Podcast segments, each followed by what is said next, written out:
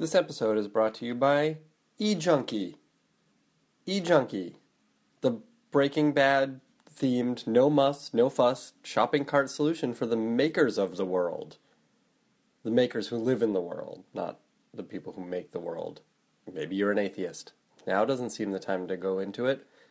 eJunkie helps you turn your passion project into an online business with their easy to use e commerce tools that support both digital downloads and tangible goods. Like drugs. Plus, eJunkie has the best support staff in the industry.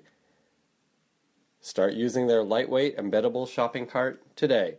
Go to ejunkie.com and start selling. Click that link.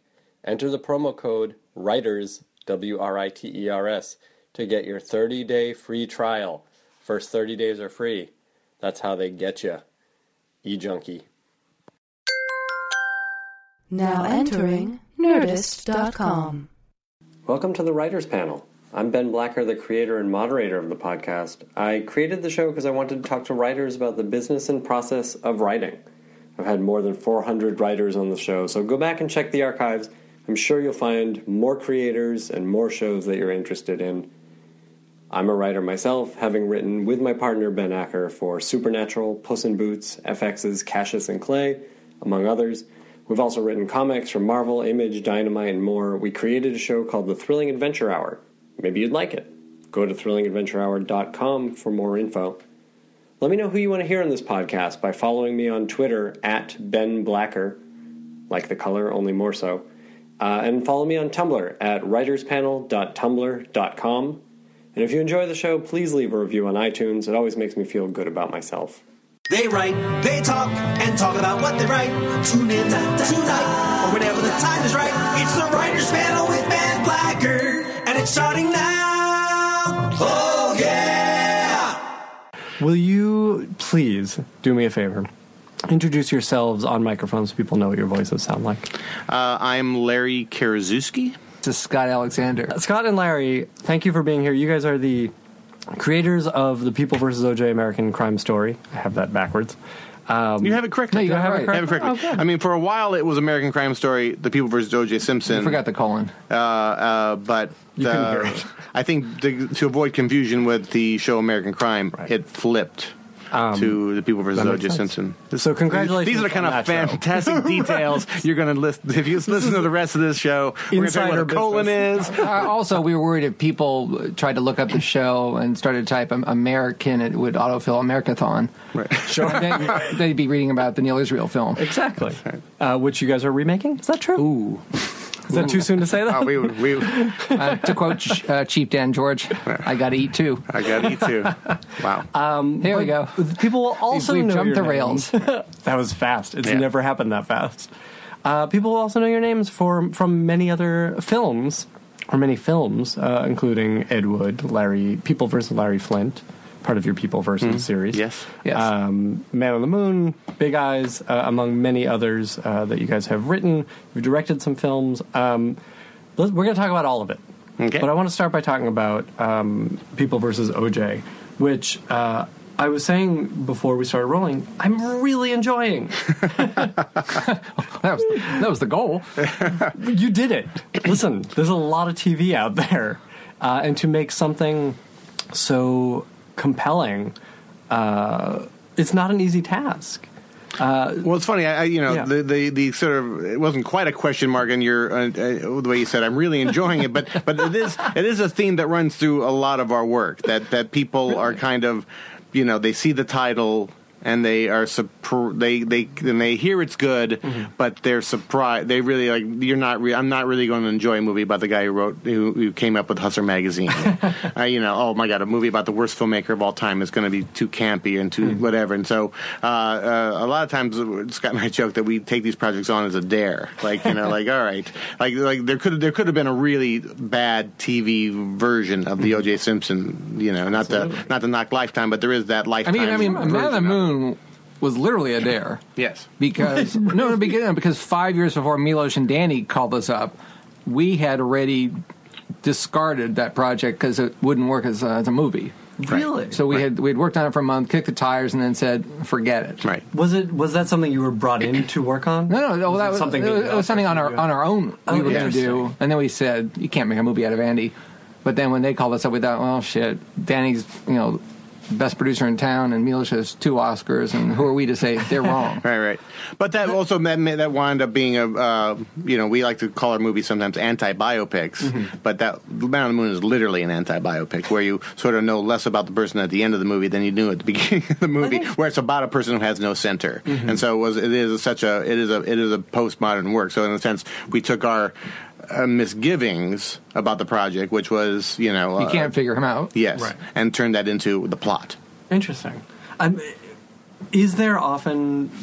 How do you guys go about finding that way in? Because it feels like, I mean, as much as you make these movies that are could be called biopics, they just seem more to me as you know looks at a moment in time. Mm-hmm. You know, they're never. You guys haven't done a birth to death biopic. Well, no, no. as far as I know. well, that's, that's because we And those are we terribly hate, boring. Yeah, we hate those. Um, I, mean, I, I mean, the fact that the movies are sort of a study of a slice of time is is just a, a byproduct of the fact that we willingly try to cover as little time as possible Mm-hmm. because there's nothing worse than the, having to you know crust on the old age makeup to the actor every every 15 pages. And, and and so we really really try to restrict the, the period of time we're covering. And we, we basically say why are we telling this story? What's the key period in this person's life? Um, and, and and so the the, the, the net result uh, is you know is you end up like with a really like you know cool vision of mid the mid 70s in Hollywood or Yeah. or, or the mid 50s or you know what, what have you uh, I mean OJ is, is different in that I, I think it's the first one of our biopics that we where we didn't come in because we love one of the people Mm-hmm. and that every other biopic was oh my god Larry Flint is so interesting Right. oh my god Margaret Li- Margaret Keane's life is crazy Right. and we want to spend two hours with this person.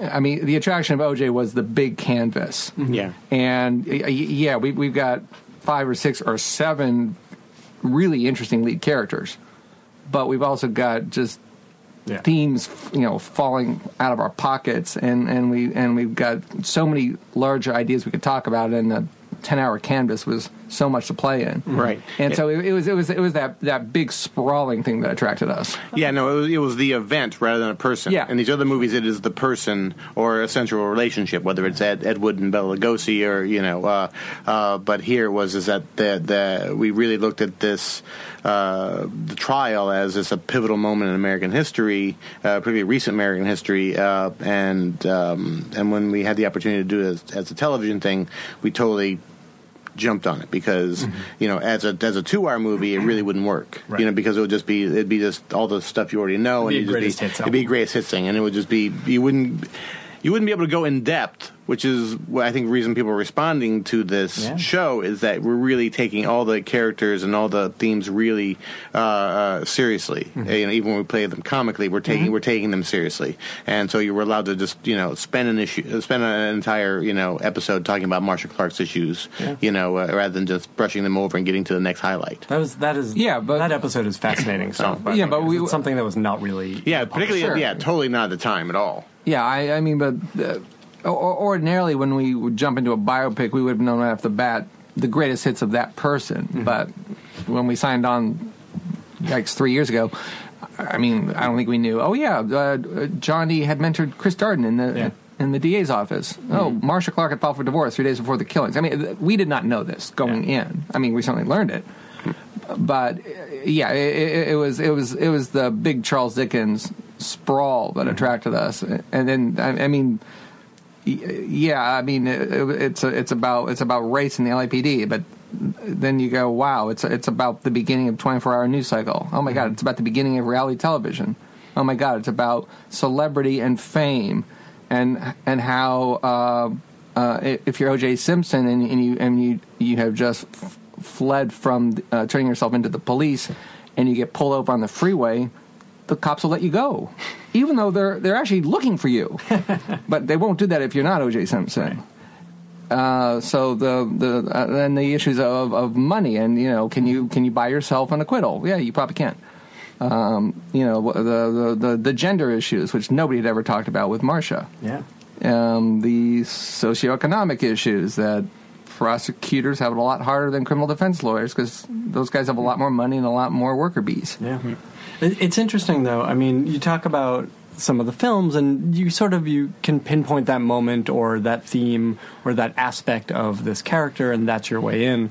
But when you look at something like this Dickensian story, which I, you know, I, I, the scope of it, I think you're right, is what people are responding to. How do you Well- start to well, I think- put that in order? Well, I think what it is is uh, Oh, for it all the three years. Yeah, it took a long time. the um, you know, what we do for all the the thing that hasn't come with all the other projects is uh, I think Scott touched upon this. We ask that question: Why? Why should you tell this story? Why? Why will this person or this event be remembered? And you know, Larry Flint, it was he started Hustler and he took the case to the Supreme Court. And when you, once you answer that question, you sort of almost have an instant structure. You know, uh, you know Ed Wood. It was really you know that the, he made you know he made the worst movie of all time, and he had this great relationship with the, with the aging star Bela Lugosi. So right away you sort of know the five or six years you want to cover.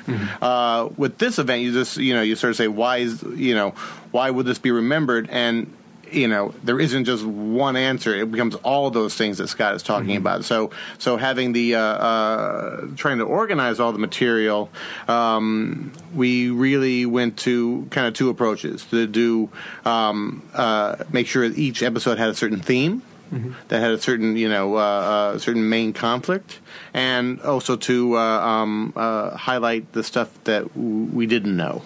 The, Scott touched upon details of, of, of just um, you know things that, that, that either you sort of forgot after 20 years or because you were caught up in watching it on TV at the time you weren't thinking about what was going on uh, uh, behind the scenes you know uh, and and and uh, and really really trying to get behind all these characters. I mean when you watched these people on TV 20 years ago you came away with a certain impression of them. And we wanted to make them turn them back into human beings, you know, so that you know that yes, Johnnie is uh, is that caricature of Johnnie Cochran that you've you know they made fun of him on Seinfeld and things like this, but he also really believed in in in, in what he was fighting about. The you know the uh, he really has a long record of uh, of fighting uh, corruption and and and uh, um, uh, you know uh, violence against African Americans by the LAPD, Yeah. you know, and so uh, and Chris Darden is a guy that you know feels like he's in over his head, and he's but he's actually a guy torn between between loyalties. And so the more we found out about these people, the more interesting they became to us, and and and uh, and we just started like saying, all right, this is going to be, you know, about how each each episode had a real real plot to it. In a sense, we we when we first thought about it, we thought about making a a ten hour movie, but we really wound up I think making 10 one hour movies. Well, yeah, that, that, and that's the thing, right? You guys hadn't worked in television No, before. I mean- I mean, that- that was And a- becomes a tricky thing. It was a, it was a r- really interesting learning curve. I mean, I mean, we, we had two really great producing partners, Nina Jacobson and Brad Simpson, and hilariously, they hadn't worked in TV either. so it was f- the four of us sort of bumbling around, and, and, and we spent months just having these salons where we, we we would just talk for an afternoon about what it was, what must have been like for Marcia as a woman, and the only woman of prominence on the case, and um, and and uh, and and we uh, I think we started off looking at it as a ten hour movie and sort of saying, okay, well, uh, episodes. Uh, Two and a half or three are the first act. I mean, we, we just didn't we didn't know any better. Sure. And, and at a certain point, somebody somebody at FX said to us, "No, no, guys, it's it's it's 10, hour, 10 one hour shows, and you got to have a beginning, middle, and end to each one of those hours. Interesting. And uh, you, you know, you got to keep the you got to have something crazy happen at the end that makes people come back next week. And and so then we then we have this this this idea that Larry was saying about what what is what is the big idea each week, and um, uh, that was that was sort of helpful as an as an organizing tool because the you know the trial went on for over a year, and uh, that's a lot a lot of information we wanted to pack in even with even with ten hours. Yeah, you know, but but but once you have an organizing principle, which is okay, episode five is is going to be about the race card. Okay, episode six is going to be about Marcia's struggles. You know, then suddenly they, we would say, "Oh wow, well, this is this is great event that happened in, in this month, and then this great event that happened two months later." well, what if okay, what if this is going to be an episode where we're going to sort of like barrel through three or four months of the trial, Right. And and you know, then uh, and in other mo- in other episodes, it's going to slow down to a crawl. Um, you know, ep- episode nine, which we're really proud of, is the Mark Fuhrman tapes, and it's it's all about that. And so it's covering just a, a small piece of, of the trial. Uh, and, and we try to be really good about not cheating the events in, in terms of the, the trial chronology. I mean, it was you know it was a billion pages of transcript to keep track of. Uh, but I, I, I think I think we were pretty good about always going in, in a straight line. Well, and it seems like you once you had this opportunity to sort of zoom in and zoom out Yeah. on the Yeah. thematic elements or the Right. character elements, then it started to structurally at least give you some foothold in this. Uh, I heard an interview with you guys where you talked about, in addition to the Toobin book, which is you know ostensibly the basis for the show. What do you mean, You guys read everything. well, you read everything. Yes, yeah, but, but Jeff's book is our is our primary source. Yeah, yeah. That's the primary. source. Yeah, Je- uh, Jeff's book is terrific, and it really it's, it's more the um, uh, you know a lot of the uh, the attitude of Jeff's book comes to uh, you know because Jeff is uh, uh, very simpatico to us, and that he likes to find these little tiny details that sort of like make you say hmm what, and then oh, but also illustrate plot and character at the same time. And Yeah, uh, Jeff loves irony. yeah. And so Um, we- and he also also his book uh, is is is more about how you know that we, what we jumped onto was you know sort of like why did the verdict come this way Mm-hmm. Yeah, the contextualization yeah is they said really like why did these people come back with a not guilty verdict Mm-hmm. uh, um, uh, and so that was very interesting to us but that being said we read everything I mean every single person involved in this case wrote mm, two books three books you know there was a major industry. Yes. Even OJ wrote books. yeah, Yeah, yeah, of course. yeah. Which is kind of bizarre. I mean, the jurors wrote books. That's right. You know. Jurors wrote many books. Yes. so it was one of those, and then there's all these think books like you know Vincent Bugliosi and mm-hmm. people like that, and then you have all the transcripts, and you have all the all the you know the footage from the trial itself. Yeah. And so you just you know it becomes headache inducing, and it, but what happens also it's so the scope is so big that you learn it. And then you go write an episode, and then you've sort of forgotten what the next episode, you know. So you really, we really like we rarely use uh, researchers or anything like that to help us on, on our other projects because for us, you know, writing a movie like Ed Wood, it really has to just be in our heads. All this stuff has to really be in our heads. This was too big to be just in our heads, and so we, you know, we definitely had uh, we we had a, a, a Tim Britton who was a, our assistant on the on the project, and he was down the hall, and, and any given time would be us us just yelling down the hall, Tim, what kind of car did Johnnie drive? And that stuff like that. Or, or we would, what would really make us crazy was we would half remember a really, really cool anecdote. Oh yeah, yeah, yeah. Well, oh, oh yeah, the, the the story with Shapiro, with Shapiro in in the restaurant. Hmm. Oh, where did we see that? yeah, Oh Wow. And then it's just something we had read 18 months earlier somewhere. right. And, and, and so like the, yeah, Tim's job for, for three years was just to keep every factoid. And then, and then, even after all the stuff was written, you'd have to prove to the Fox lawyers that this stuff was true. So then you have to go through. You it have to remember again. And remember oh, again. There's a yeah. So my brain is literally. I'm fried. I'm I'm lucky that I can actually put together a sentence. Yeah, I I mean, a, a lot of the legal vetting was can you can you prove he's said this? Mm-hmm. We're saying, well, no, of course we can't prove he said that on that day in that room to Right. that person. But if you go back to this interview he gave to the Washington Post, and he he had a philosophy and an attitude, and this these two lines of dialogue are our distillation of what he was thinking in that Right. time period, and, and that, that, that's sort of how we work. Yeah, we, we were we were not in those rooms back in 1995. Right. Right. I mean, even the courtroom stuff. You know, which you but but you're taking um uh you're taking week long testimony. And turning it into a, a, a two minute scene. Yeah. So, and that's more than And just a scene that has to be dramatic. Correct. It has to move the story. It has Correct. to speak And to has to- and correct. theme. Totally. Totally. So, so yes, you are going through the, the freaking uh, week long transcript and saying, "Oh, that's a good line for Barry Scheck. Oh, that's a good line for this." And so these, these these these are sort of good things.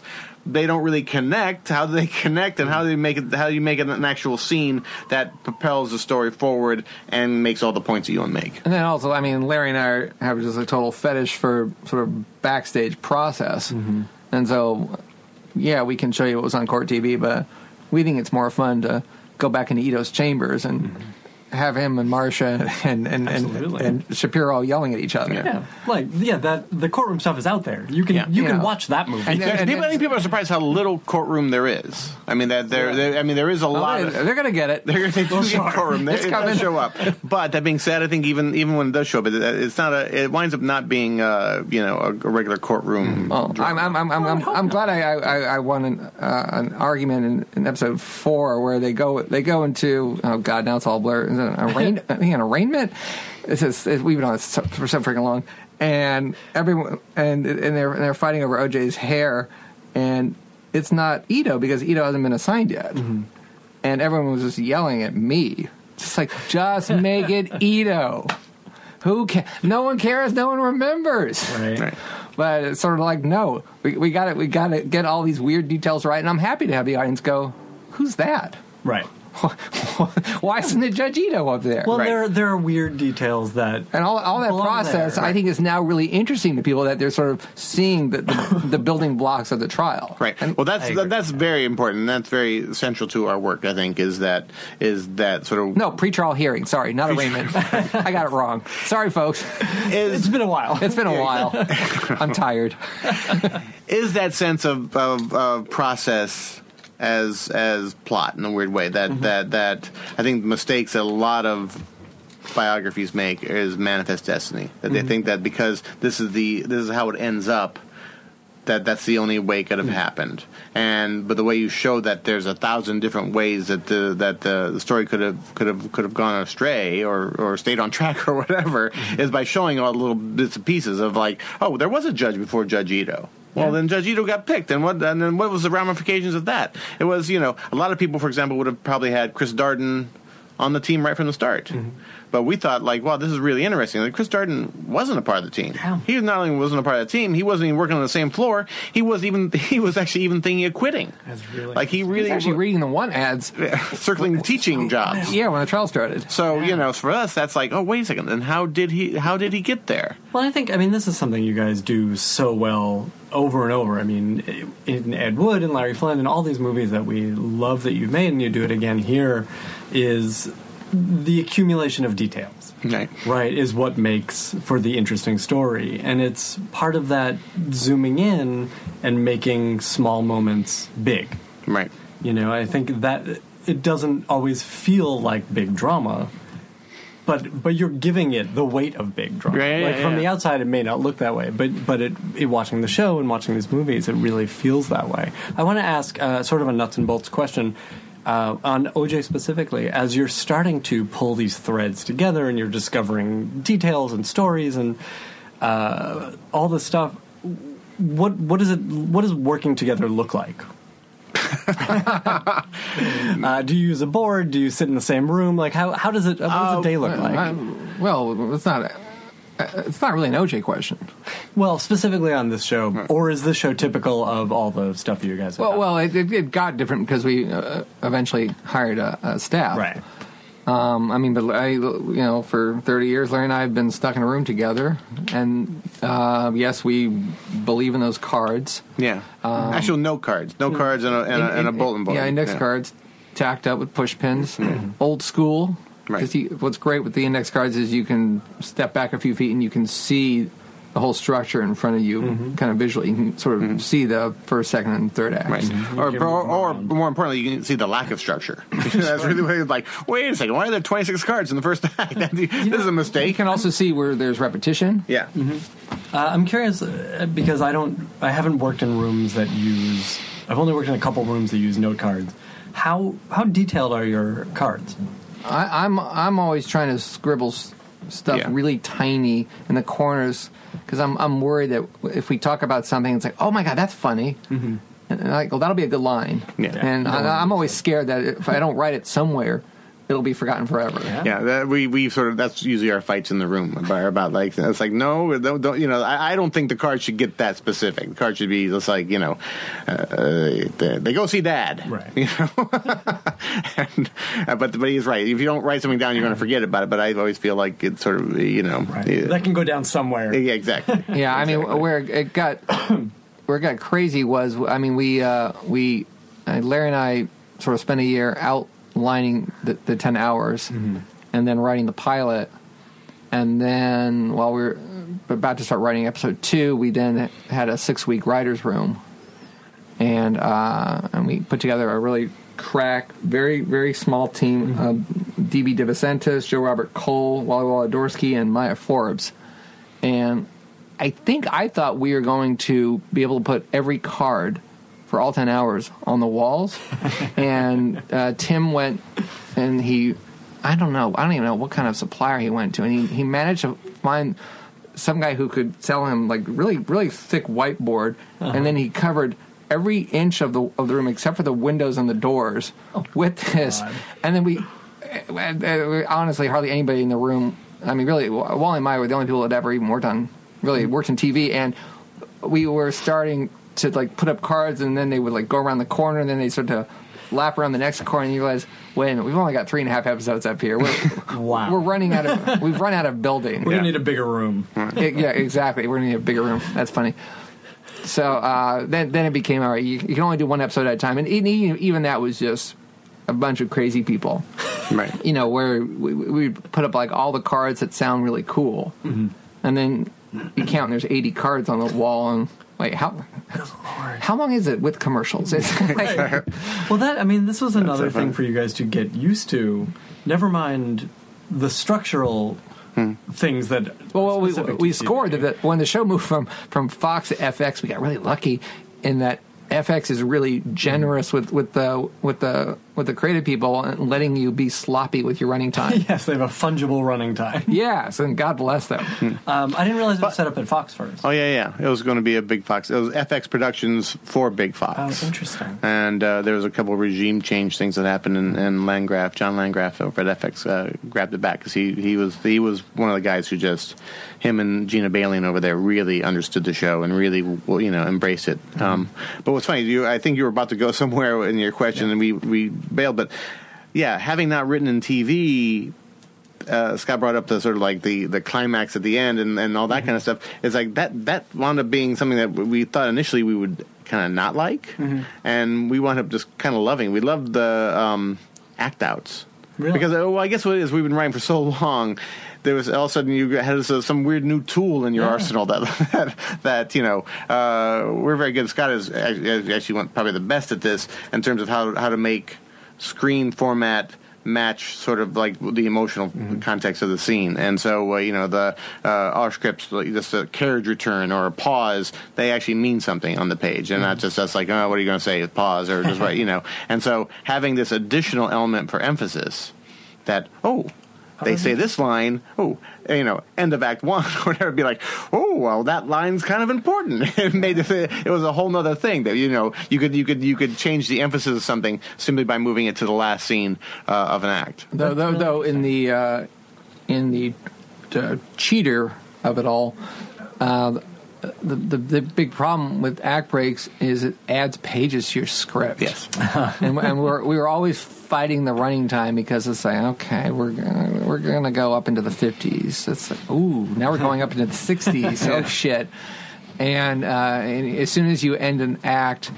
Uh, uh, if you end an act at, at, at the top line of a page, you you then have to do a, a an act break, and you've lo- and you've lost almost a whole page. It's like no, no. You go through looking for something. It, To, it was funny God. when when when, when Ryan um, Murphy came on the show, which was about a year and a half after after we'd been working on this, uh, and he he was he he read he read our first two scripts, and then and then we had some meetings. And he was really funny. It's like he's just, he's just been doing TV for a million years. He said, "What's with these act breaks at the like tops of pages? Like, what are you guys? what are you stupid? It's like just do whatever the fuck you need to do to That's cheat it to the bottom of the previous page. It's just like, oh wow, this, this is this is great. This is great. E- e- Someone knows all the tricks. Even yeah, when you're at the top of the mountain, you're you're still trying to squeeze. Oh God. squ- well, it's like trying to find a uh, a synonym with fewer letters. Yep. That that might be all it takes, baby. Yeah. That's ridiculous. Um, you know, does he have to be furious? Maybe he's just mad. that's, that's sometimes it. It's great. And then final draft, like, boop, boop, boop. And then suddenly you, you've gained a page. exactly. uh, besides the formal elements um, of writing for television, Because that's so fascinating. That's really Now about No, no, it- about the tab setting. love this is crazy. this is the only podcast where people get to talk about that shit. Are you kidding me? The listeners love it. all right. Um, but besides that aspect of it, What margins do you use? which you ne- you never pushed them, right? Oh, kept, um, kept them as is. We uh, oh, oh no, we were uh, to, to, to, You wouldn't cheat that much. to, to, to quote Nancy Meyers with Final Draft, uh, talking about the uh, the tightness settings, which is n- no, normal, loose, tight, and very tight. And she says, "Loose." Who, who the hell would write in loose? who is this person whose whose script is too short? Listen, those execs love the white space, though. They We love white space. We understand white space. We love white space too. But you, could- you know, loose is ridiculous. No, no, my, my, my, my favorite writing teacher at SC, Jim Jim Boyle, uh, he was all about white space, and and and I respect everything he taught me, and I'm always struggling to try to make to make the the pages look pretty, and and the white space, uh, to quote Jim, makes it easier to read the script vertically. Because he says you wa- you want to experience it like you're watching the, the movie, and you just want to be your eyes just want to be whipping down the page at one at one page per minute just like a movie. Yeah. And uh, and uh, and and the more white space you have, the easier it is for the reader to do that. Absolutely. Um, as I was going to say, Sorry. uh, no, not at all. In addition to the, the We're on John August's podcast for some reason. Uh, Twelve point. hold on. Don't bring out the Warner Brothers format. Though. There's That's the the- worst. oh, no. Don't get him started. That's, that- Uh, it's a uh, nightmare. yeah. there's the collaborative. Who, who are your listeners? It's the same as John August listeners. they're they're fleeing right now. Did they pay for this or was it free? don't don't worry. Nobody's paying for podcasts. Okay, okay, good. Certainly, nobody's getting paid for podcasts. Yeah. Um, There's the collaborative aspect of television. I mean, you guys put together a room, which I assume is something you had not done before. No, No. it was weird. That said, you two have been working together for 30 Yes. years, so you've had this sort of. So we're room. yeah we're very very used to you know the thing about having a writer partner is you have to explain your ideas. Mm-hmm. You have to sort of pitch your joke, but you have to you constantly talk back and forth. So so that made it easy. Um, uh, you know, and what we did with the writers' room was uh, really more of an ex- extension initially of the salon that we had with the Brad Simpson and Nina Jacobson, Mm-hmm. where we just sort of uh, there were so many issues we want to talk about that we would sort of give out assignments. Like uh, you know, there's so, there's so much research that we'd say to, to Joe Robert Cole, like go read go read the the three or four books done by the jurors. And come back and tell us, you know, like you know, we we had, we we had done, we'd already known that Scott and I uh, on our own had said like episode eight was going to be a, the episode for the jurors, where you see things from their perspective. But go find us a lot of good things that can be worked into that, and some uh, some personal details that we wouldn't know, and all that kind of stuff. So he had to actually go through all those things, and so it was, it was more like uh, it was just like a college course, or whatever. Come back and give us a report, Yeah. and he would come back and give us a report. It's a really great Yeah. use of the room. though. Yeah. Yeah, lot I. I, I'd say it was more like the TA discussion groups. and then you know, let's just let's just talk about today. Let's just talk about what it must have been like to be a juror. Right. Um, Joe, do you have some information you want to give us? know, and and then, and then so we would and we would just spend days just talking about the, the gender politics and mm-hmm. what it was like to be Marcia, and then just we would just assign something. every- Come back tomorrow and give us ten cool things that are interesting about Marcia Wow. Right. during the trial, and and and, and we're sort of like aggregating all this. Mm-hmm. I mean, I mean the, the the binders on this show were just ridiculous. Yeah. There's this. Oh yeah, and we had already hired a researcher before any of this to like look like like like one one binder was how was how was the trial covered in the white media and in the black media. Hmm. Right. And, Oh, that's really interesting. And that's a binder. And, Right. and, and so we were we hmm. really sort of wanted to like wrap our hands around as many ideas as we could. yeah. Like for example, that binder led to three characters, which uh, you know they they want to maybe uh, you know there's certain things we couldn't jam in enough of, but I think initially we were thinking of Jeffrey Toobin, Dominick Dunne, and Dennis Schatzman uh, as being a little bit of a Greek chorus who would, who would you know, they were Dennis wrote for the uh, um, uh, the uh, African American paper in L.A. called the L.A. Sentinel, and and Dominick Dunne was kind of a celebrity journalist who popped in, and Jeffrey Jeffrey Toobin covered uh, you know covered it for the New Yorker, and so we would, we would sort of we thought we were going to use them as a bit of a like the, when we needed to explain stuff, but we wound up not needing them as much as we thought we did. But we they are they are still in there, and then when they do come in, they're they, they you know they've got good scenes. And it's again, I mean, it's a, a look at a lot of the a way to kind of zoom out on the thematic stuff, Correct. and comment on it. and Correct. It's really interesting. Uh, there must be stuff. I mean, even in ten hours, Yes. there had to be stuff that you left on the table. Oh, there's so I mean, much. yeah, yeah. There has to be stuff you feel like should have been in here, but there's just no space for it. Well, what's funny is because we're taping this, I'm not sure when this airs, but uh, the first three episodes have, have aired already, uh, um, and uh, um, the second episode is the Bronco episode, and whatever you just go to snarky Twitter or whatever. There's so many people are like, I can't believe they didn't put in the Howard Stern fake phone call at the basically when OJ arrives home at did Rockingham. call? Was it Peter Jennings? Uh, yeah, I think it's Peter Jennings. Yeah, that's when, when when they when they arrive at Rockingham. This is trivia. Yeah, it's, it's totally trivia. But but but but one of Stern's people gets on the air saying he's across the street and he see, he can see inside the car. And it's a whole thing where, but it winds up being a whole Baba Booey shot out, and it's in the middle of this whole tragic thing. But also, but it said a lot about, uh, you know, if you step back and think, oh, we want to do this reality television and media and how this thing became a circus, is the fact that Howard Stern is doing a prank phone call in the middle of this tragedy. There's something kind of great about that, and it also seemed so in our wheelhouse to make do do that kind of thing. But when we actually got there, and once you've been in the car with OJ with a gun to his head and all these other things, the idea of breaking that mood with a with a with a Howard Stern joke seemed really kind of beside the point. I mean, there there was a uh, a guy who we thought was going to be a character, and we actually ended up setting him up in episode one, but, but then he got turned into an extra. Yes, Uh, yes. uh, Which is like the, the fate of supporting characters. Uh, a, a, a friend of OJ's named Ron Shipp, yeah. who, uh, who who's who's black and who testified about OJ's dreams Yeah. because OJ had told him that he had dreamt that he had killed Nicole. And then he confronted OJ on the stand, a bit of a just tell the truth kind of a moment, saying, This is so sad, OJ. This is so sad. And it became this whole Ron Shipp is a traitor to the black community. I mean, it was just like this crazy thing. And so, thinking he was going to show up, I don't know, episode six, seven, eight, somewhere, somewhere around there, uh, we had him at the funeral. Right, because he was he was one of the security guards at the funeral. And it was just like, all right, set up payoff. Right. And you know but that but then it somewhere down the road with all the car with the 8 billion cars we just i mean the poor ron shipp his little index card just kept being moved oh. around and then, and then once we started assigning episodes to, to to the rest of the staff everybody was sort of trying to get rid of that card. like I- why, why, why are you trying to put in my Marcia episode? I don't, I don't have room for that. No, no. Make make make Joe deal you know. And and so that became a certain point. It was like, you know what? I think there's just going to be security guards at the funeral.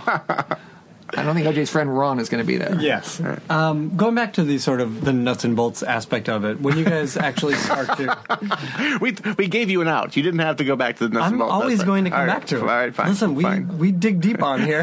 Yeah. what do you mean by nuts? when you guys are actually scripting, yes. um, how do you do it? How do you You mean writing? actually writing. when you're not talking about verb? writing. Man, we got so scripted last night. That's what she said. Uh, it's uh, it's the old fashioned Dick Van Dyke show kind of thing. Scott is the guy behind the com- at the typewriter computer. So you sit in the same room Sit in the do same it? room. Sit in the same room. Larry's got a really nice couch. Like a nice and I've got a really uncomfortable stiff desk chair. okay. I would say my couch was nice at one point. Sorry for you. Now it has like now it's sort of the uh, the the donkey that's been ridden or laid on too long. So it's sort of dirty in certain spots and saggy in certain spots. Two more TV shows you can get. Exactly. Um, so you guys sit in the same room and, Yes. and sort of work it out together. And Yeah. say, We talk it out, he and. I, I type it up. Interesting. yeah. Why have you tried other ways? No. No. Really, it's been this for. for and, 30 and then, uh, then when we come in each day, I have a good or bad habit, depending on your point of view, of rereading what we did yesterday. Oh, don't do that. And and then if, if stuff seems really egregious, I'll say like, "Ooh, wait, wait, uh, come over here, look at look at this thing," and then we'll and then we'll like you know waste of, you know half the day rewriting yesterday. Um, but but the golden rule, which we which we I don't think we ever break. It's bad. It's bad if you break it. We've broken it a couple times, but it's terrible. Uh, which is you don't hit print until you've gotten to the end. Yeah.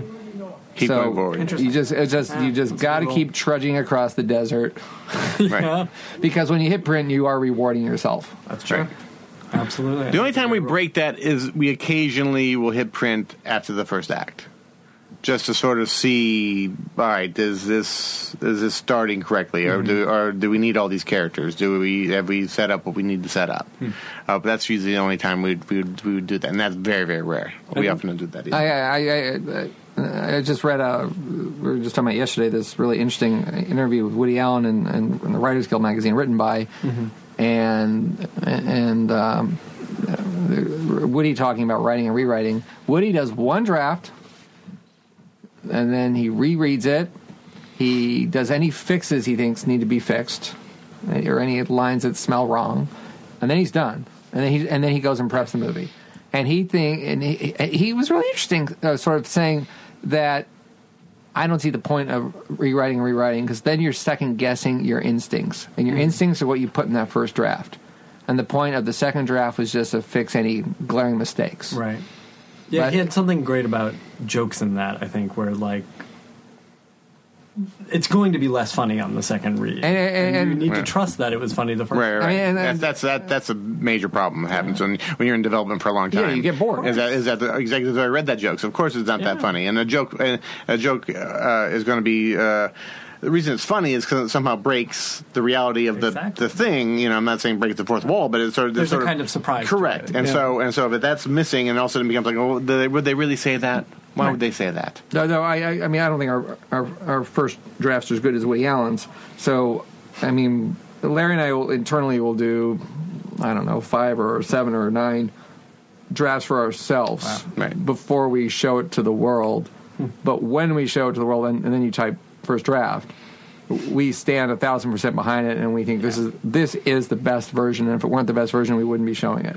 Well, part of that comes down to we write long. So Mm-hmm. often our, you know, when we hit print, our script will be 170 pages or 160 pages, and so, uh, but we don't show it to anybody until it gets down into 120 somewhere. And so, by cutting out 40 pages, you were somehow, you're hopefully you're just keeping kind of the cream of the crop. And and um, um, the other thing about Woody Allen though is that, uh, uh, not to knock Woody Allen in any way whatsoever, but those first golden 20 years of his career he he you know he would be able to remake the movie after he shot Right. it. So so there's a reason why those movies work in a, in a different level than some of the. I'm I'm still a big Woody Allen fan, but uh, they work a little differently than the, the current movies because the current movies are he shoots the first the first second draft and then and then that's sort of what the movie is. But back in the back in the old days, he would be like, oh, you know what, Then we need a new ending, or we need uh, you know we're going to reshoot, we're going to shoot September all over again, and we're going to do you another really, I don't know why you're, you're dissing. Are you really sure he doesn't still do that? Oh, he doesn't still do that. I don't think he has the money. No, that was that was Arthur Krim and and, and United. I know that Artists. was always in his budget. Yeah, no, no longer.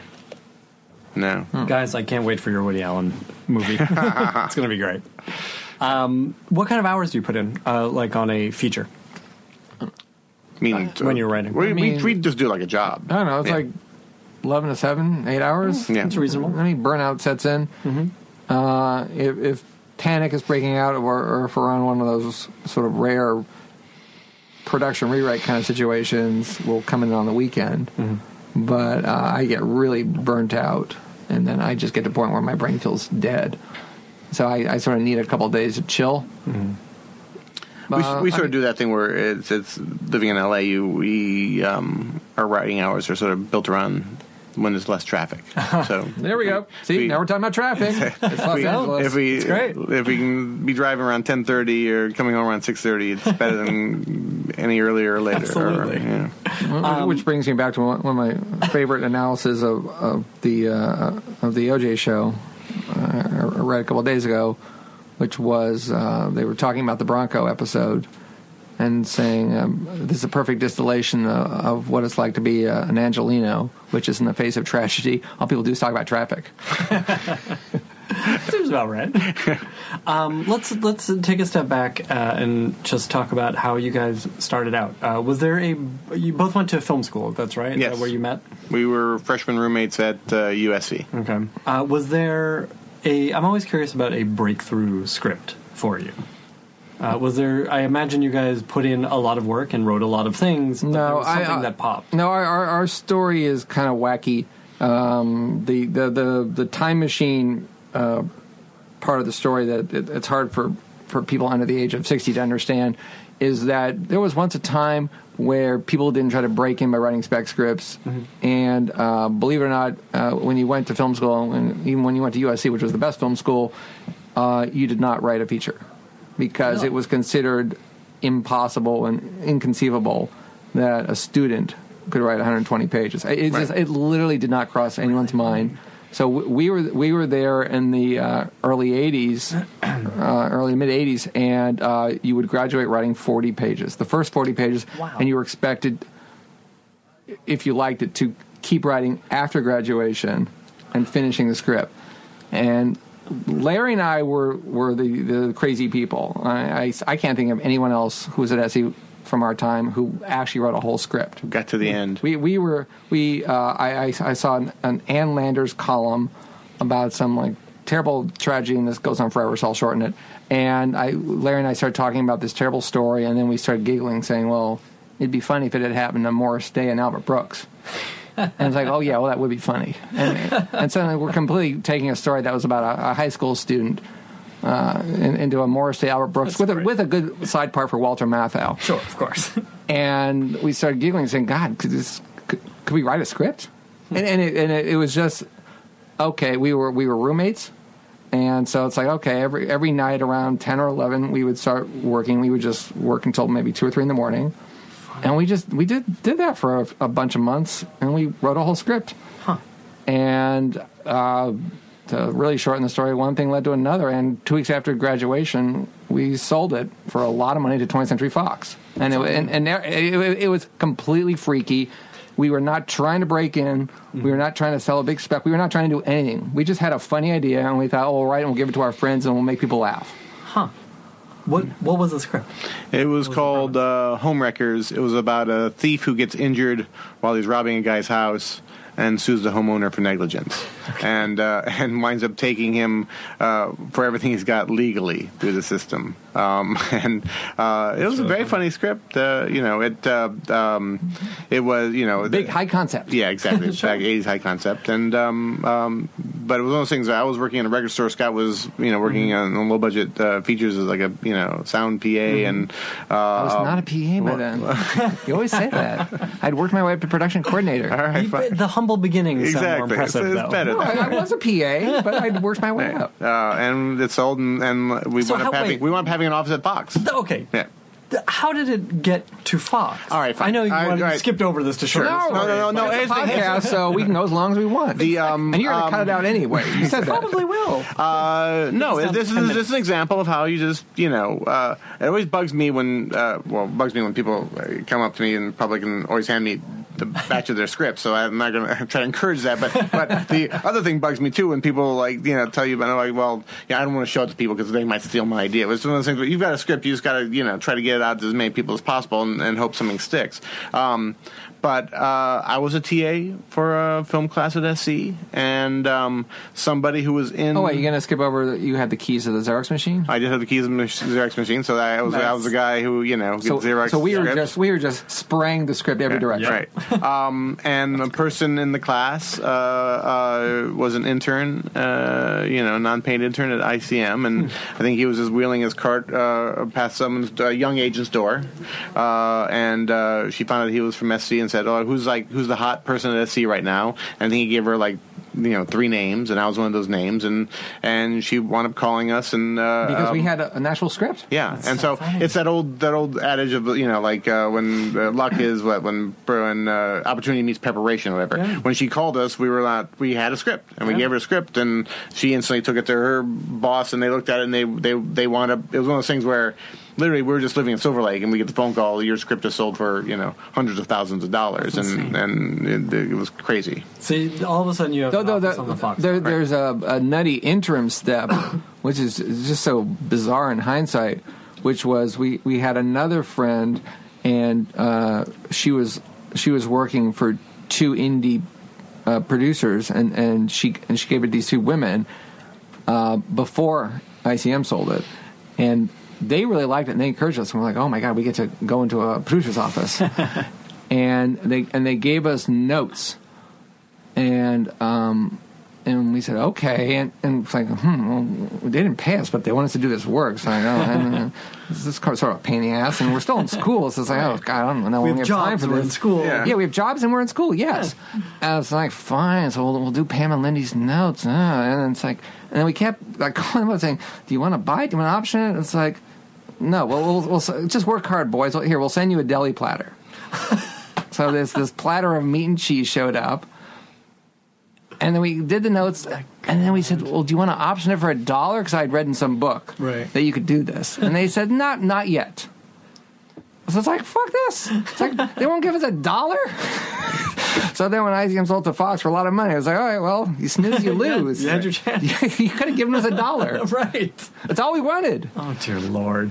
Um, this film uh, was not made, presumably. No, it was not. Uh, so you guys had the Uh, we fairly didn't- typical feature writing Correct. experience. Well, that was right off the. I mean, it was one of those things where uh, I mean, we still we still maintain a certain amount of luck, but but that was definitely our learning curve in terms of how to balance studio notes, producers Mm-hmm. We had no idea. You know, uh, was this like, the high concept comedy ballooned to like 130 some pages, and it was one of those things where we just we we we uh, we didn't quite crack it. Um, the script's still very funny. It should you know it's amazing to me that it didn't get made back in the day. Uh, yeah, but because when you when you work in the in the studio system, you get you get competing notes. yes.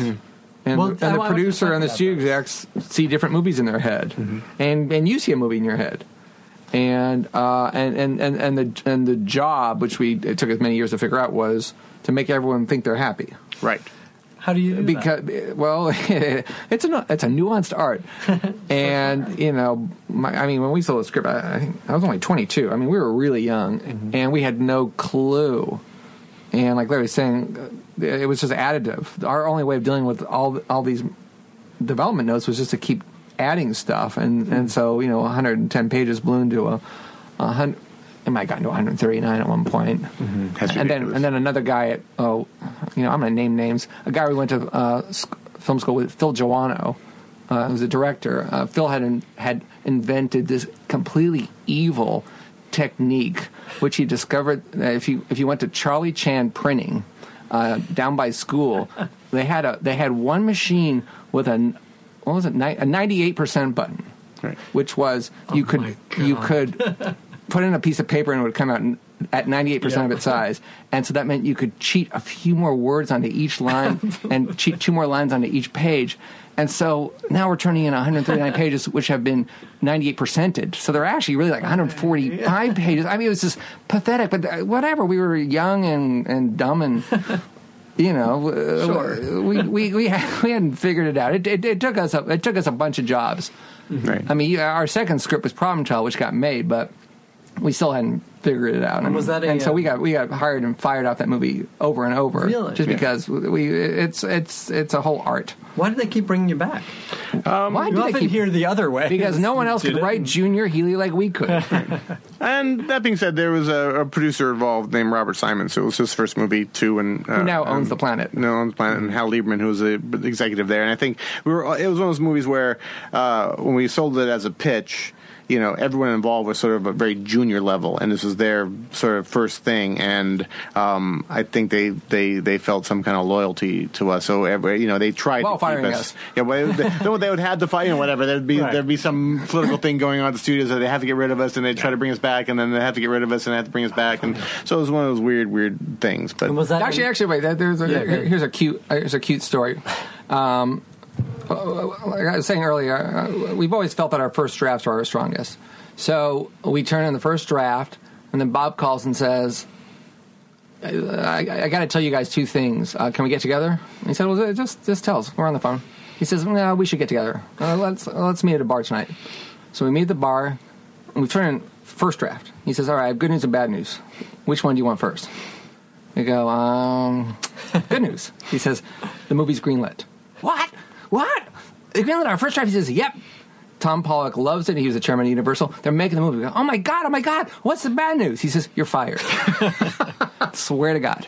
Yeah, we were like, we're fired. Well, they, they're, green, love they're, they're, they're greenlighting, greenlighting our Because first we- draft. Because there's some people, the company liked it, and some people didn't like it. Mm-hmm. Tom Pollock worshipped it, but we were junior writers, and it's like, all right, let's bring in the pros to fix it. Now that we've decided we love it enough to make it. Right. Yes, which is just not unusual. Right, right. Which is something. I, And now that we're the pros that actually do that, it seems seems like a rather reasonable kind of, kind of approach to but you screenwriting. guys, I Getting mean, our first draft greenlit, that was that was, That was a uh, good thing. That was a coup. yeah. that's really amazing. I mean, that that doesn't happen. Yeah, the, the the movie got much more juvenile then as as, as it got rewritten. Right. I mean, we, Really? we, we were you know uh, we we were trying to make something like uh, uh, War of the Roses. Uh, or Ruthless People, which is which are movies for Something much grown-ups. darker. Yeah. Yeah. and then we ended up, you know, with something more akin to Cop and a Half. Oh, that's interesting. Not, but, but here's the weird thing: like we had a really, we've had a real torn relationship with uh, with Problem Child, where you know it was a big hit, and we wrote the sequel, and uh, but we always kind of were like we don't. You know, kind of, kind of like want to leave it off our resume, kind of thing. And and what's funny is 'Cause it's a now- mess. Yeah, um, it's very funny, but it's a mess. Uh, what's funny about it is that you know, 30 years later, or how many years it is now, um, everyone who was 10 when the movie came out is, is now is now a grown up and now, And now running studios. running studios. so it's always uh, you know we always leave with hey we wrote Ed Wood oh but Problem Child man like you can't tell Oh, yeah we love Problem Child like I go to all these film festivals and meet these mumblecore guys and they just want to where's Problem Child Larry What? yeah Yeah, but it, it makes me feel so old. It's like we wrote Marx Brothers movies. right, right. There's something interesting though about you know the movies that it feels like really came from you. The ones that we've talked about, Ed Wood and Larry Flynt. How do you push what feel like very personal movies through these Hollywood systems? Well, it, it came actually out of Problem Child that we, we had we had this sort of you know successful but miserable experience on Problem Child, and uh, we had this instant success out of college where uh, and um, yeah we kind of felt kind of bad because we'd go out and we'd pitch some idea for our movie that we wanted to do, and people would say, oh well that's a great idea for a movie. But you guys are the guys who write Problem Child. Like, actually, actually, I, I can do torn from the headlines because now we're about to have a Supreme Court justice uh, hearing, I and forgot that was a project. and the project was uh, uh, after the David Souter hearings, and where his sort of personal life w- was being interesting. questioned by the senators, and Yeah. and we wanted to do a movie about that. Right. And then we would we would just get these like great reactions to our pitch, and then sort of a glaze come over the exec's eyes, going, "What have you guys done? You done Problem Child one and two? Right. Uh, you're you're not you're not good enough to write a Supreme Court picture." So yeah, so we we sort of decided to you know using a phrase that wasn't around at the time reboot our career and that um, I hate um, that phrase. and that we were like well yeah we we, we came kind of successful but maybe we started the career in the wrong way maybe we, Right. we should have wrote, written that sort of indie movie from the heart and kind of so when we came up with the idea of writing Ed Wood it was really meant to be a low budget uh, you know personal film and um, um, I mean, it, it still feels It that still- way. definitely I feels that way. not low Definitely budget. feels that way. And it, and it, It still feels personal, and yeah. it secretly has lots of autobiographical stuff snuck Sure. into it. Really? Yes. Well, because the problem child experience taught us that it's you know no one sets off to make a bad movie; it kind of just happens. Sure. And and and and, and, And, so, Mm-hmm. also, I, I crewed on a lot of low budget horror movies PA, Boom Operator, Apprentice Editor, blah, blah, blah. Oh, and so I, I, I've been on crews where everyone's being underpaid and you know you wrap at four in the morning and then call is eight in the morning. And you're and you're coming back because you love it Right. because you you've never been on a real film set before and You've the circus. and there's 35 millimeter film running through that camera and you've never seen 35 before and it's and it's the real deal Right. and it, and it's exciting so that's we we decided to bring that to the Ed Wood story, which until that point Ed Wood had been just a figure of ridicule. Mm-hmm. That Ed Wood was this horrible filmmaker, wore a dress, and it was about making fun of Ed. And we thought, well, what if you flip it? What if you look sympathetically at him? That that you know, look at him. Is he's this guy who wanted to be a filmmaker And he came out and he, he you know he had all these weird fetishes and all these weird things he really loved, and he made movies about them. And he had this band of people, outsiders, with him who just helped him make these movies. And so we we did write from the heart, and um, um, uh, through a series of connections, primarily uh, the actually the people who made the movie Heather's, Dan Waters and Michael Lehmann and Denise Di Novi, we managed to get it to uh, on the Tim Burton's desk with the idea of maybe if Tim Burton would say Tim Burton presents.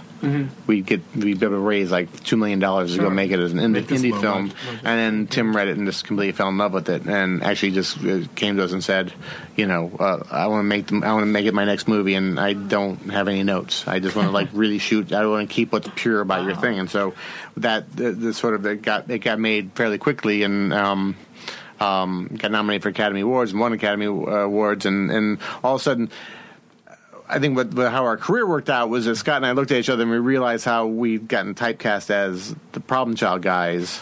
We sort of like, hmm, maybe we can be typecast as this thing, and we we recognized that, that biographical films really are horrible. that they're all even when they win Academy Awards, there's a, they're three hours. Well, before before Ed Wood, I mean, the biopic was the Great Man movie. right, Yeah. I mean, you know, I'm I'm, I'm not knocking Gandhi, but Gandhi's but best Gandhi, version of Yes, Gandhi correct, correct. was what you would when you make a movie about a real person. That's what you're making. Yeah. Because this person is important and fabulous. Right. You're making a lecture. Yes, right, And and we had this idea, which is why can't you make movies about people in the margins, Right. Hmm. and celebrate them as a piece of Americana? Because this- this- shouldn't their passion yeah. count for something? And this is before Behind the Music. This is before E True Hollywood Story, any kind of stuff. Where you just you these these these weren't figures that you made media about. Really, I, I mean, we we were sort of tapping into something that was really obscure. You know, there were you know movies like Cult Movies Magazine. I, I mean, the, the- we were writing initially for ourselves and for you know maybe you know three hundred nerds on Hollywood Boulevard. Well, there was one person who we eventually became friends with that we're I think we were almost writing exactly to as a as a as a as a as a cartoonist named Drew Friedman, who like had done all these like weird little comic uh, pieces About about, Ed, Yeah, Ed. He made Ed Wood playing cards, but he also did this like you know he would try to show you uh, Fred Mertz's secret life or all these weird things where he was obsessed with sort of the lower rung of celebrity and the darker side D-list. of celebrity, the Yeah. D list, and so we instantly were like you know the, there was sort of uh, I don't know if it was conscious at the time, but there was definitely a feeling of some simpatico with with him, and we got to be friends with him later. And uh, but uh, but yeah, so so we thought we recognized that that we had this brief opportunity where we could go to an office in, in a studio and say we want to make a movie about Larry Flynt and Hustler magazine, and because of the cachet we had at the time, maybe you know you can always get the next one. but you, but you know? actually get paid. Yeah. which was great because Ed Wood was a spec. Right. Sure. And the idea that, oh my God, Sony is going to pay us to go spend the next year researching Larry Flynt. This is so much fun. Right. Uh, I now uh, to your question about you know getting them made. In all honesty, every biopic had a sugar daddy, had somebody who had a real emotional connection to the material, who had a lot of power, and and we would exploit that. and so Was it Ti- someone Tim- that you sought out or someone uh, Well, like Tim Tim, Burton. Tim we Tim sought Burton. out, That seemed- and Tim that's got Ed sort of Wood made. happenstance, yeah. Oliver Stone we sought out. Uh, you know, it's it's about America and politics, and it's got wheelchairs and flags and an assassination attempt, and then and so uh, Oliver uh, initially. the Oliver Stone tropes. Oh, totally. No, No, but no, at the time, though, 20 years ago, it was like that was the, he was the guy who got these kind of movies made. yeah, So you had he to was look- you had to making look- film after Right, film right. Yeah. in that wheelhouse. Yeah, so you had to look in the landscape and say who who would the Who- studios make this with? who will they who who will and who will fight the fight for us Right. and so uh, we originally attached oliver as, as director and we and we developed it with oliver and then he got busy and then so he became producer but he was still using using his weight and and and i mean whatever sony and i mean A- amy pascal and and and lisa henson and they, they were all so supportive of the project but it, it gave them a, a bit more confidence to have oliver saying trust me this is going to work Yeah. Right. and uh, and oh, you need a star. Okay, I'll nail down Woody Harrelson for you. You know, it, it, and and stuff like that helps. You know, and and then and then with um with Man on the Moon, I mean, we we had Milos and and and Danny and his producing partner Stacey Sher and Michael Shamberg. You know, who could you know march into Universal Pictures saying this is going to be great, and it's going to be a little pricey. and we got Jim Carrey, which was you know, you, yeah. you know biggest star in, in town. I mean, and, it- then, and then big eyes again. We it was Tim. right. Sure. Right. The uh, yeah, I mean, at the end of the day, these movies get made because there's somebody out there who thinks it's good, Yeah. you know. And so if you Oh, yeah, and, the work has to- yeah, has to and out. and so uh, a lot of times it's uh, you know the an actor who is looking at this saying, well, that's a part I could really play. Um, Yeah, You know. that's an important thing too. Yeah, Right. and that's come up a lot lately, especially as it gets harder and harder to make things. Right. Is if you can write a part that an actor wants to Right. play, And also, we found that the uh, muscle. our, our, our, you know this kind of subject matter appealed to us, and uh, kind of on our watch, but maybe even before our watch, that you notice that the that the studios sort of became very, you know. Cookie cutter and sequels and all that kind of stuff, and so we noticed that the one of the few things that they would take a shot at was was a true story. Yeah. The sort of the true the true story genre still has a little bit of a you know Argo. Uh, you, We're in Oscar season now. Half the movies you know are, are, are you know are sort of that. So The Big Short. Yeah. You know, studios will take a shot a couple times a year on that on an out of the box uh, uh, true life story. And But so- it almost feels like like like at least the ones Larry's just listing, like the the biopic has sort of now become almost exclusively the the, the left of center yes, biopic. Yes. And, and 20 years ago when we did the Ed Wood. Yeah, Right. it, it- you, you would never ever ever see Yeah. a studio making anything like that. I mean, even something like Lincoln has your approach to it, where it's looking at this very small slice of. well, that's Abraham Lincoln. He's on the he's on money. but right? still, So- I mean, like, never mind. Even when it's not about an outsider. Oh, but, but that, but I'll, I'll, I'll, I'll back you up on that. And that the it's kind of the dilemma of being the biopic kings is that people, uh, uh, you know, if you're in any other genre, if someone wants to pitch you an idea, they pitch you an idea. They mm-hmm. pitch you a, you know, if you're if you especially as romantic comedies, they they tell you they come to you like, Here's we got this book, here's the Yeah. premise, blah blah blah. They they just come to you. They just come to us and say Lincoln. they just come to us and say, you know, uh, Woodrow Right. Wilson or How do you do this guy? how- and it's like, it's like, well, what, what about Lincoln? Well, I don't know. You, you guys figure. it. You know, is there something good there? Oh, they, give, they, they send you a book. They whatever. Like they send you. Like, there's this two volume Sinatra thing. We have not been sent to us, but it's like I can see someone sending Well, they us. send you a YouTube clip. yeah, where it's like it's like oh yeah, just Here, where's the movie in this? Yeah. Isn't he great? I don't know. You tell me. Uh, we have to wrap up, you guys. Okay. But I want to ask you. Um, oh, there's some more formatting issues we want to talk about. th- listen, we'll get into it. Where, Par- we where haven't do you talked. put your we page haven't talked. We haven't talked about parentheticals yet, and I think it's a very important issue to get into. Let me ask you this. Uh, Okay, well, as a, cl- as a closing thought, if you if you can move it out of the action line into the parenthetical line, it makes it a better read. All right, go on. I, I strongly agree. Okay. Where are you guys just- on? it, it, it, it was it was going to ex- explode out of me if I if I couldn't say it. I'm sorry. Listen, we'll have you back. We'll do an all formatting episode. Oh wow. with Scott and Larry. I'm sorry, making parenthetical Exactly. for you radio listeners. Listen, People vs. OJ uh, continues. It's ten episodes. Yes. Uh, Hopefully. Hopefully. they, they just stopped. I'd be you're so gonna be all angry. right. The what if they of- add more? Oh, uh, no. We got civil trial You got Nevada. In Nevada. Yeah, we, can, we can at least do two more seasons. Dear God. um, it's really good. Congratulations Oh, thank on you. it. Let me let me uh, ask you guys. We'll wrap up as we always do by asking, uh, what are you watching on television or in the movies that's getting you excited or inspired? What have you loved? What are you talking about with each other, your loved ones, etc. God, I don't. I don't think there's anything on right now. I, well, no, no. There's a there's a few shows I like, but they're not. They don't have new episodes out right now. I mean, I, I love Silicon Valley. Sure. I love Veep. Um, like everyone else on the planet, I loved Making a Murderer. But all these are in past tense right now. Right. So Uh, Louie Yeah. is past tense. Louie past tense. Yeah. I love Louie.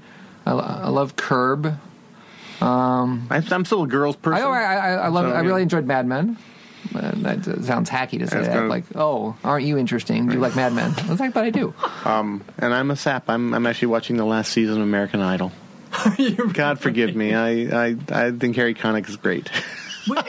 How is he involved? Is he Oh, going to he's win it? no, he's been Is he he's gonna been, win it? he's been a judge for the last couple seasons. He actually he actually came in and, and, and made the show something kind of interesting again. So um Oh, so I, I I left American Idol but somehow I got I got sucked back. I got sucked in actually by Daniel Waters, the guy who wrote Heather's. He, he was like, because I had gotten him in, initially from the first couple seasons, and he was like, and then you left me there, and I keep on watching, and you don't watch with me, and I've got no one I can talk to. So he he sucked me back in. Absolutely. So I do watch American Idol.